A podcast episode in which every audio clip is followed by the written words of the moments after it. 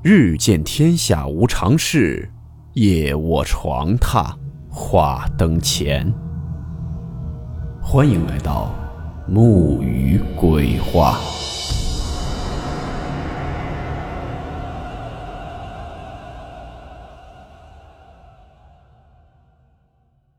大家好，我是木鱼。今天的故事来自听友小胡投稿分享。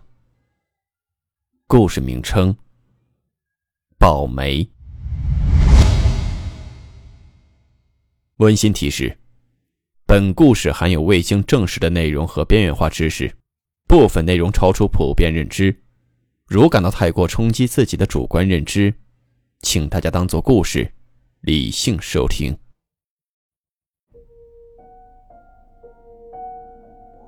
你们有过被别人介绍对象的经历吗？先听听今天这个故事。一一年那会儿，故事的提供者小胡和闺蜜小王两个人合租在一个离公司距离很近的老式居民楼的三层。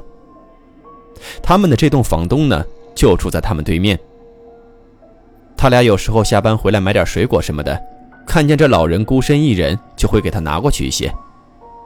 老头呢，每次都很感激，还夸他们长得漂亮，要给他们介绍对象。这小王呢，有的时候也爱开玩笑，就跟这老头说：“说哎呀，我这还没人要呢，你可得给我找个好人家呀。”老头每次也都信誓旦旦地答应着，没问题。七月份的时候，小胡呢被公司外派到吉林出差，留下小王自己在家。那时候呢，不像现在手机能视频啥的，那时候基本就是电话联络，实在没时间了。可能就短信互报一下平安。联络中，这小王总是说起啊，自己可能是恋爱了。对方挺懂他的，还挺神秘，挺浪漫，从来没见过面，但是总把礼物放在自家门口，还经常送给他一些衣服什么的。礼物的尺码还都很合身，眼光也好。有的衣服呢，他自己都觉得自己穿上不能好看，但是鼓起勇气试了试。还真漂亮。小胡作为局外人就说：“你这面都没见过，能行吗？”但是小王却说：“这是咱房东给介绍的，问题不大。我让他偷偷给我看过对方的照片，照片呢是一个推着自行车、挺帅一男的。”小胡一看这事儿，你说这男情女愿的，自己横拦竖挡的也不是事儿，所以呢就想着真到哪天见面了。自己再给这闺蜜好好把把关。三天之后，小胡出差回来了，小王去接站。一见面，小胡整个人都傻了。这不是个傻妞吗？这穿的也忒土了。他毫不避讳的就跟小王说：“说你这身衣服的配色和款式，就跟那寿衣店里的差不多。”小王呢也没说什么，小胡就以为他生气了。于是从包里拿出了他刚买的一款自拍神器手机。那款手机在当年非常火，当时呢他是准备了两个，想等着小王双眼放光跟他借着用的时候，再拿出来一个没拆封的给小王当惊喜。毕竟小王也快过生日了。结果这小王似乎对他这玩意儿根本就不感兴趣。那时候呢，女孩拍照都流行拍什么？拍鞋子，拍手，到了晚上就拍影子。这小胡呢，突然就想拍一张他们两个影子的合照。这一拍照，他发现小王的影子很淡。两个人在同一个光线下，小王的影子明显就淡很多，轮廓也很模糊、很涣散。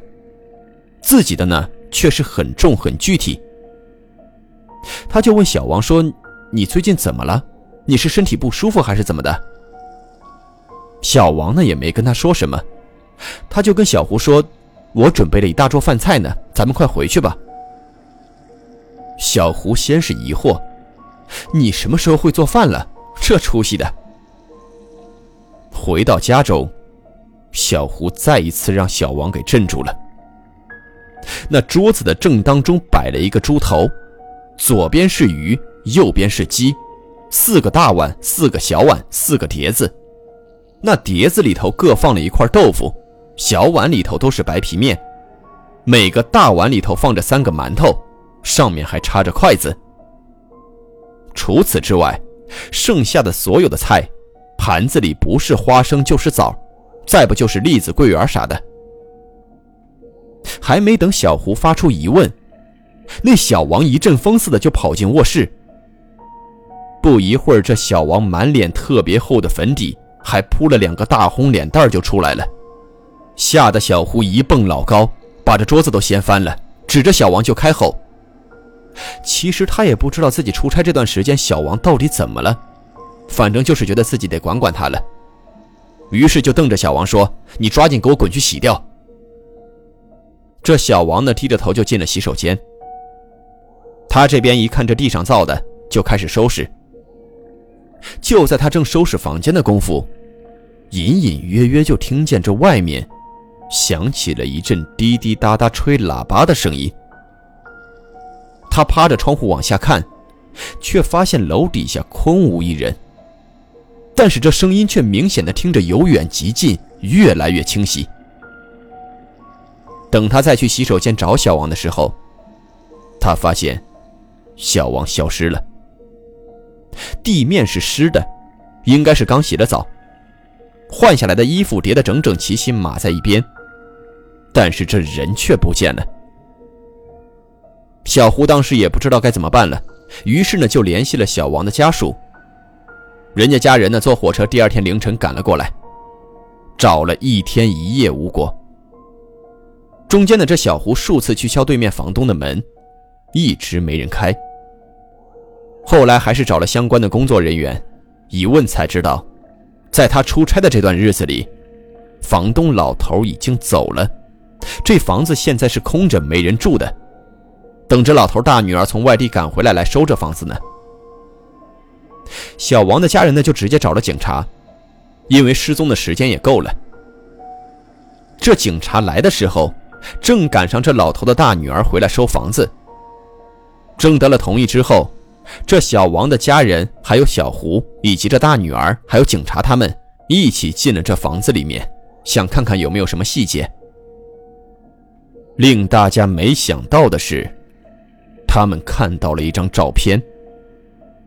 这张照片一看就是那种九十年代的照片，一个小伙子推着一台单车，而那单车的后座上坐着的，竟然就是小王。小胡后来回想，当时什么大碗、小碗，还有碟子以及筷子，真的就是四份自己，小王，那另外两个，难不成就是房东父子？并且之后在这间房子的冰箱里面，他们还看到了一个骨灰盒。那骨灰盒上的照片，赫然就是那单车青年的照片。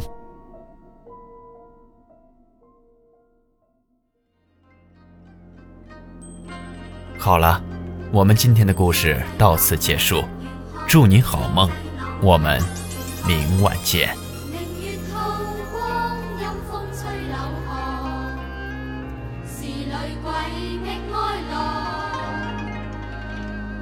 谁人愿爱凄厉鬼神？